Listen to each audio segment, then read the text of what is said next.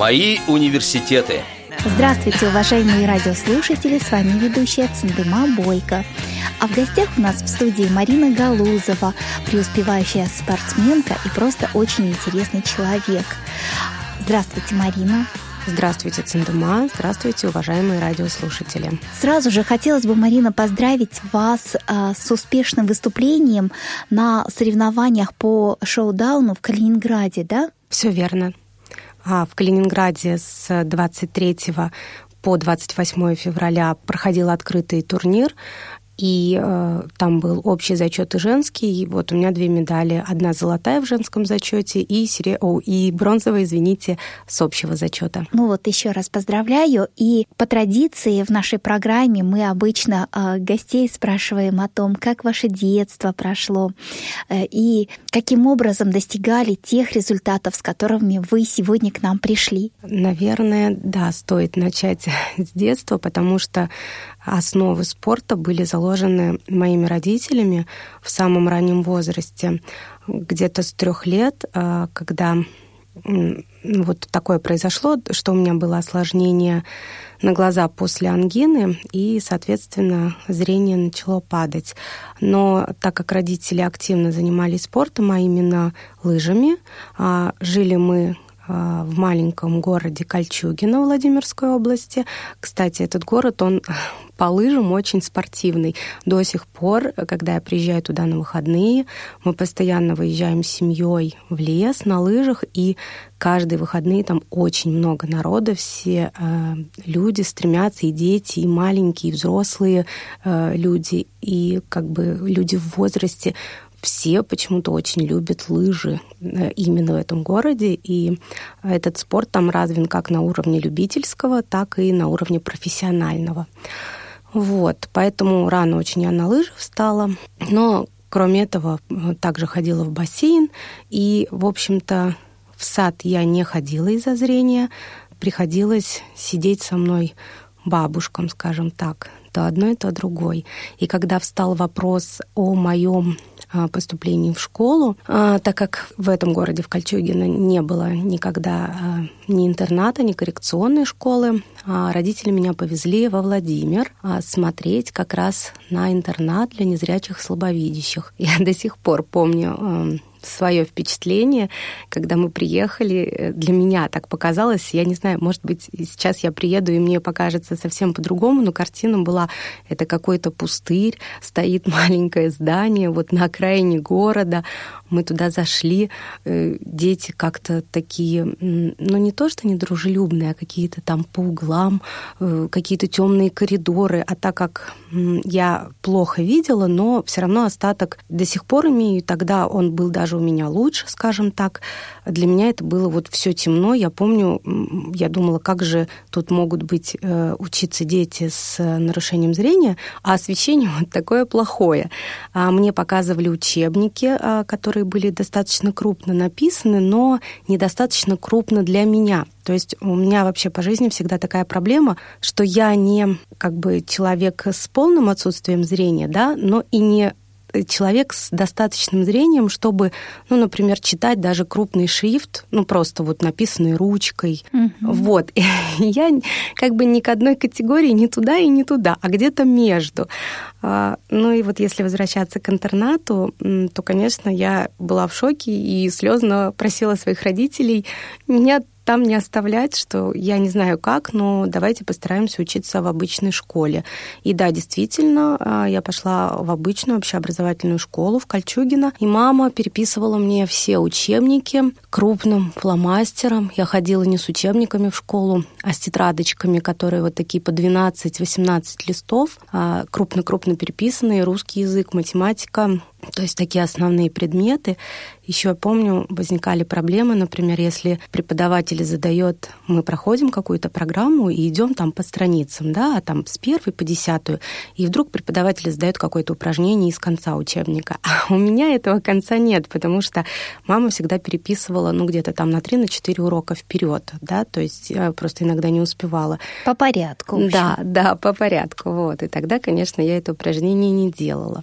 Но хочу сказать, что а, я закончила общеобразовательную школу с серебряной медалью, в общем-то, И, ну, я не считаю, что это был какой-то прямо такой э, вызов, с которым я не смогла справиться. Мне нравилось учиться в общеобразовательной школе, у меня было много друзей, я всегда вела активный образ жизни, то есть не просто училась, но в каких-то сценках участвовала, в каких-то спектаклях, в, там в физкультурных мероприятиях. Папа, мама, я спортивная семья, мы участвовали.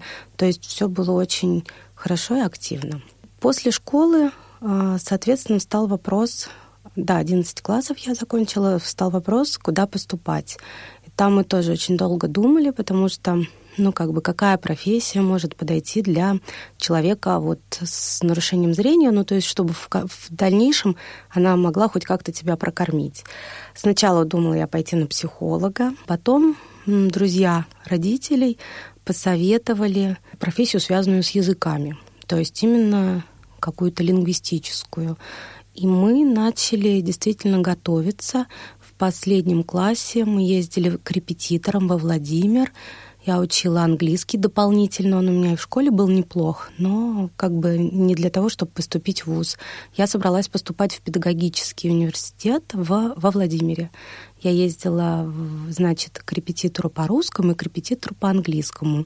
Но когда пришло время вступительных экзаменов, и мы просто пришли с мамой в комиссию а, в вступительную, и женщина, которая была э, там в приемной комиссии, увидела меня, то есть там надо было заполнить какие-то, ну, обычные заявления, да, то есть uh-huh. и за меня их стала заполнять мама. Она спросила, а почему?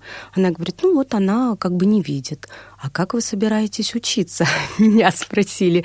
Ну, как бы, как, как нормально, на, там, с диктофоном. Я же школу закончила, да, то есть там отлично закончила ее. Я была уверена, что все. Потом мои репетиторы, да, они со мной учились и тоже говорили, что все хорошо, то есть программу ты осваиваешь. Я использовала тогда лупу, то есть, ну, до сих пор использую, да, для написания, для прочтения чего-то мелкого, то есть так я не могу прочитать, но с лупой могу. И, в общем, в комиссии нам сказали, что вы что, маме моей сказали, вы хотите в такую просто мясорубку отправить своего ребенка, здесь и так такой конкурс, а она не выдержит, вы хотите, чтобы у нее была нарушена психика, то есть настолько запугали.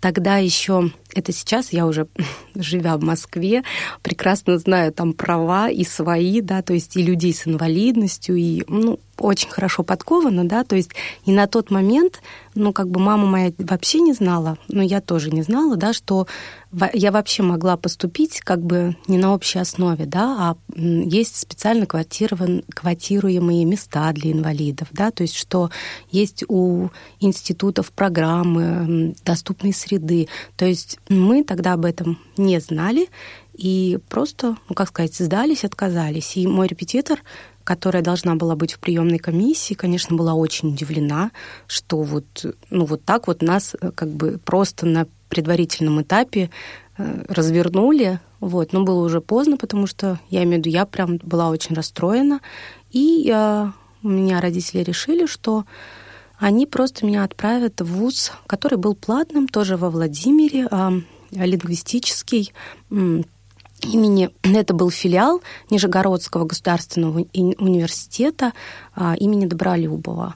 То есть там я благополучно отучилась 4 года и на пятый перевелась уже в головной вуз. Причем на третьем и четвертом курсе я ездила по программе Work and Travel в Америку а, работать и путешествовать. Э, то есть тоже родители очень переживали, что вот я такая там слепушонок такой, можно сказать, поехала одна в другую страну.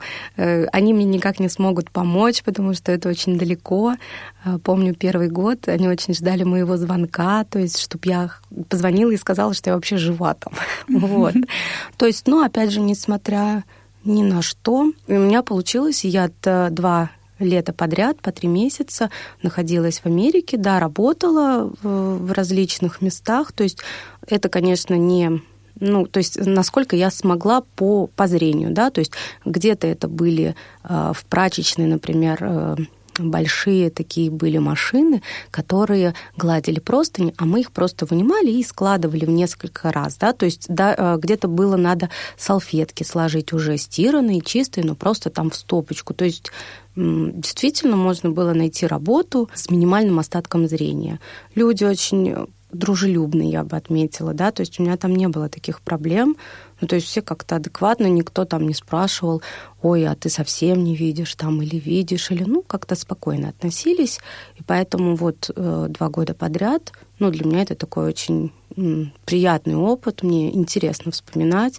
Изучала я культуру другой страны, в нее прямо окунулась и там как бы вот была. То есть, но остаться там не захотела, потому что на самом деле э, для меня, например, ну, как-то русская культура намного ближе, и вообще русский менталитет. Поэтому, э, когда я вернулась уже обратно, закончила, получается, первая профессия у меня лингвист-переводчик. Закончила а, университет, тоже стала искать работу. И благодаря своей подруге, которая устроилась работать в Москву, ну вот тоже в такую же компанию, которая отправляла студентов и э, детей за рубеж, кого-то работать, кого-то обучаться. Я приехала в Москву, пообщалась с директором компании, мы открыли такой филиал во Владимире.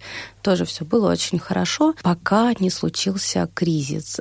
Первый, наверное, или второй, я не знаю, в моей жизни первый с долларом, я имею в виду с валютой. 2008 года, да? Да, все верно, да, в 2008. И получилось, что эти программы просто стали, ну, невыгодны, да, то есть и работодатель пересмотрел условия, и мне стало это тоже не очень интересно. После этого начинается такой мой этап искания, метания, э, где бы можно было бы еще устроиться, поработать. Вот, кстати, с 2008, наверное, до этого я с ВОСом, как с таковым, наверное, не, не то, что не дружила. Не я, соприкасалась да, просто вообще, даже. да. То есть я всегда была, ну, в такой зрячей среде, да, мои друзья знали, что я плохо вижу, но как-то вот я справлялась. А после 2008 мне пришлось э, искать работу и э, получилось, что я устроилась в Москву э, в колл-центр. Ну, э, тогда да, еще да, известный. Да, в 2009 на... году да. как раз все э, создавался этот центр и принимали на работу всех желающих. Да, все верно. И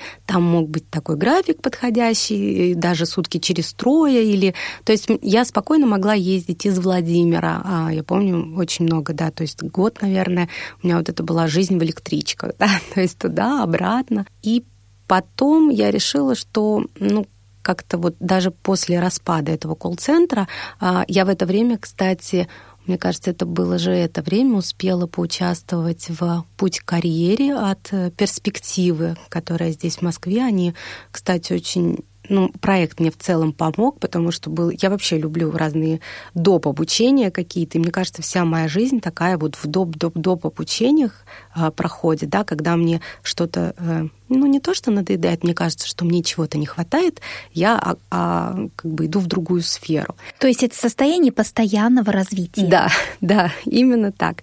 То есть э, я вот была а, как раз в путь к карьере, а, и, кстати, вот я немножечко запуталась уже, да, то есть э, после того, как колл-центр а, распался, а, я поняла, что в любом случае мне надо двигаться ближе к Москве, потому что, ну, на тот момент мне казалось, что вот в Москве очень много перспектив, потому что здесь все-таки существует а, много различных программ именно для людей с инвалидностью, да, то есть к ним относятся по-другому. Да, да, Марина, мы Жизнь вашу в Москве обсудим после небольшой паузы. Радио ВОЗ. Наш адрес в интернете www.radiovoz.ru Сегодня мы беседуем с Мариной Галузовой, преуспевающей спортсменкой из Москвы. Да, Марина, вот э, мы говорили о переезде вашем в Москву. Как это состоялось? Я рассматривала различные варианты, и так как во Владимире э, родители мне помогли купить квартиру, э, я просто, получается, ее там продала и купила жилье в ближайшем Подмосковье, в железнодорожном. И вот как раз тогда э, так как с работой было не очень, но в то время как раз до меня дошла информация, что есть колледж массажистов. Он как раз был в Москве, и можно получить медицинское образование а, медсестры по массажу. Это бесплатно именно, опять же, для людей с инвалидностью по зрению. И я такая радостная а, побежала туда. Это был 2012 год. 2012-2013 год я там обучалась, а на последний курс я перевелась в основной, опять же, головной а, колледж в Кисловодске. И, закончив его уже там, а, вернулась в Москву и какое-то время, а это именно, наверное, года 3-4, я работала массажистом. Причем, ну, тоже я могу сказать, что мне это очень нравилось, это было очень успешно. С детками я очень много работала, у меня появились свои клиенты, то есть которые мне звонили, мы с ними очень хорошо общались. И как раз работая массажистом, э, я иногда приходила в КСРК на различные, наверное, так скажем, культурно-массовые мероприятия. И здесь я увидела теннисный стол, который мы называем все шоу-даун, то есть необычный теннис, да, для слепых и слабовидящих. И мне показали, как в него играть, меня как-то это заинтересовало. А потом, а, благодаря Сергею Александровичу Колесову, я первый раз попала на чемпионат России, такая, ничего еще не зная, вообще без какой-то супер экипировки. Пришла, посмотрела, заняла тогда, я помню, прекрасно десятое место и решила, что мне обязательно надо развиваться дальше, а, тренироваться, и стала тренироваться. Вот. И через год уже я была чемпионкой России. Это было первый раз в 2017 году. Вот. То есть потом мне пришлось... Э, параллельно я занималась дзюдо, и поэтому мне пришлось э, как бы забросить массаж именно с детками, потому что детки требовали курсом массаж, а я уже не могла из-за тренировок позволить вот прямо 10 дней безотрывно а, как бы, да, работать. И поэтому я делала массаж уже только взрослым, по выходным, в, тоже в определенном салоне, где были очень хорошие отношения, и сама ушла в спорт. И вот э, дзюдо мне потом пришлось бросить, потому что э, у меня появилась маленькая дочка. То есть я сначала забеременела, соответственно, не могла уже заниматься, да, а теннисом я занималась э, даже будучи беременной, скажем так. Вот. И теннис я не бросала, по сей день я им занимаюсь, а, участвую в чемпионатах, но вот еще год назад я начала заниматься велотандемом.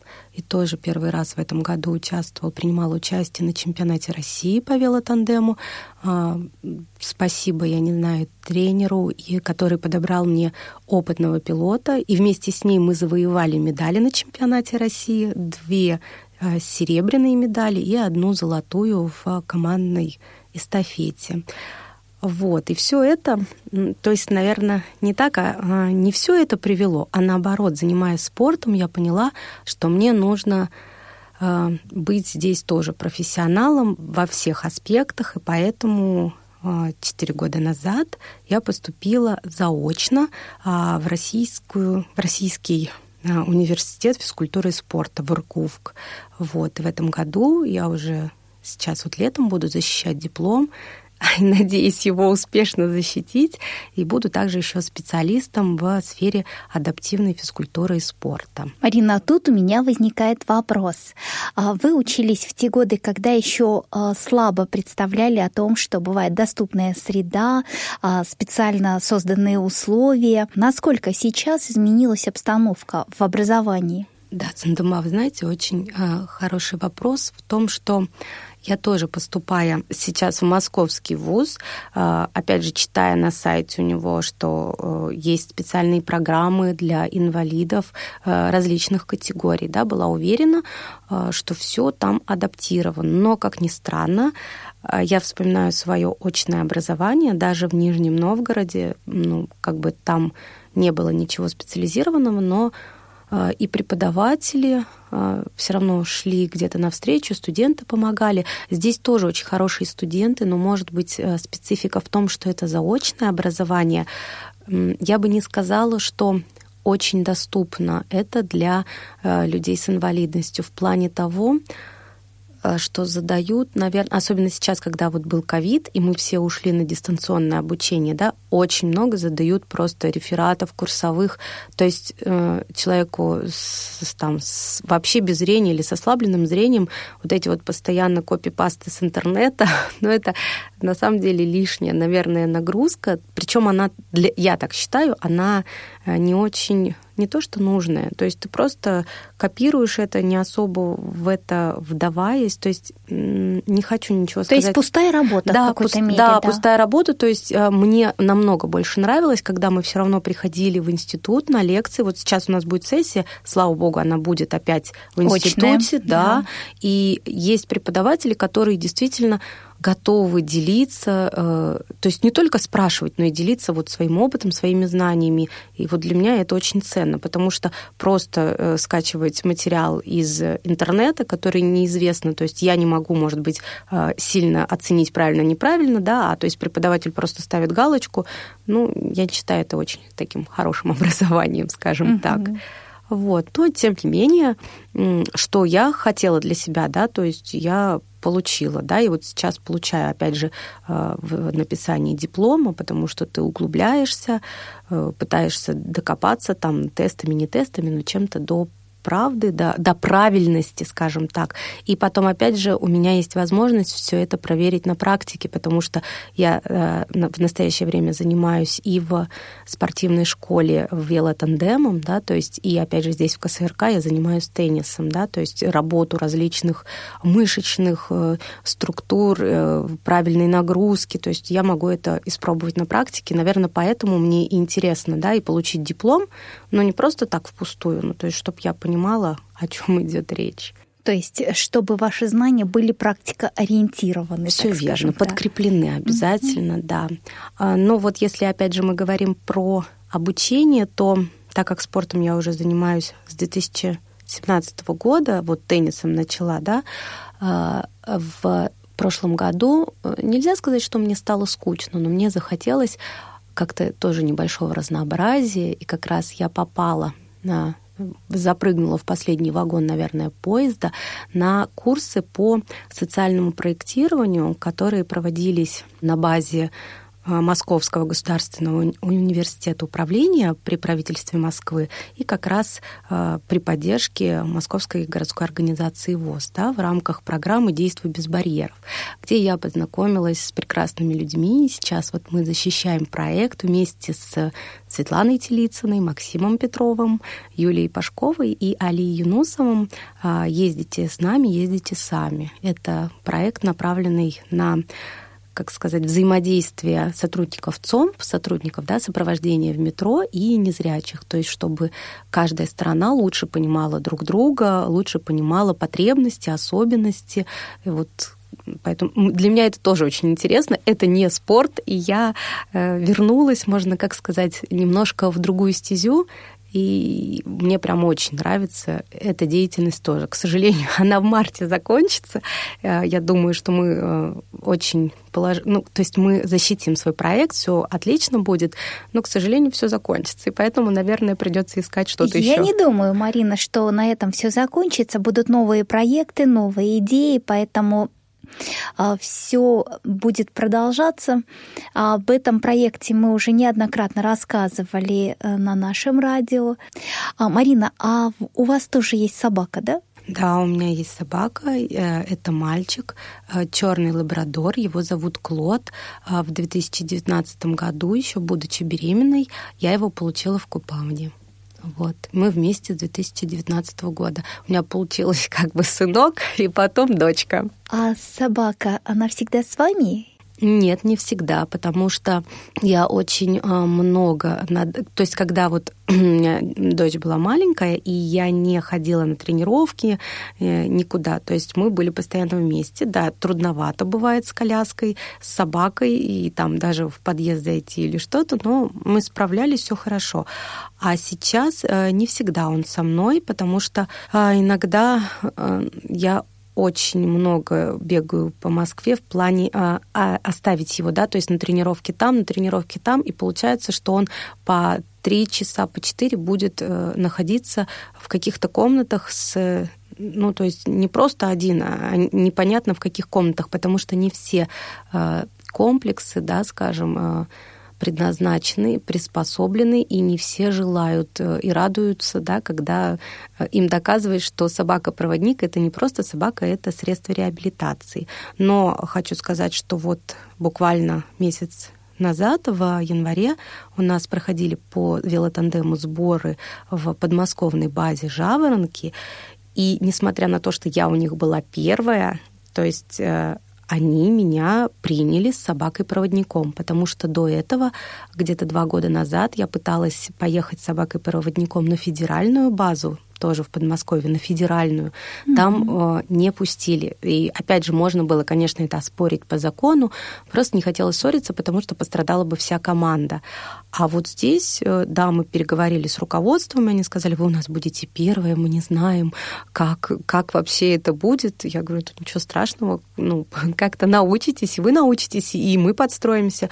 И все прошло великолепно. Они прям все любили Клода, э, то есть мы с ним там гуляли утром, вечером, они все за нами следили, если что, где-то вам помочь, потому что территория была новая, там еще вся такая заснеженная. Э, мы утром выходили, там снега по колено, мы с ним походим, походим, обратно пытаемся прийти, там стеклянные-стеклянные двери, и мне, то есть он тоже по первому еще не мог, да, потом уже тоже на третий день все, выучил дорогу, начал, и мужчина там стоял всегда, идите, идите на мой голос, девушка, идите, идите сюда, то есть у нас такие были приключения, но, но отлично, опять же говорю, хочу большое э, спасибо сказать этой базе, что они вот пошли навстречу, не испугались, и мы с ним были вместе, да, две недели. Но очень приятно, что благодаря подобным проектам, в котором вы сейчас участвуете, отношение к нам, к нашим собакам меняется, потому что у меня уже почти 25 лет такие собаки, и э, много лет приходилось всегда бороться за себя, за собаку, и иногда просто опускались руки.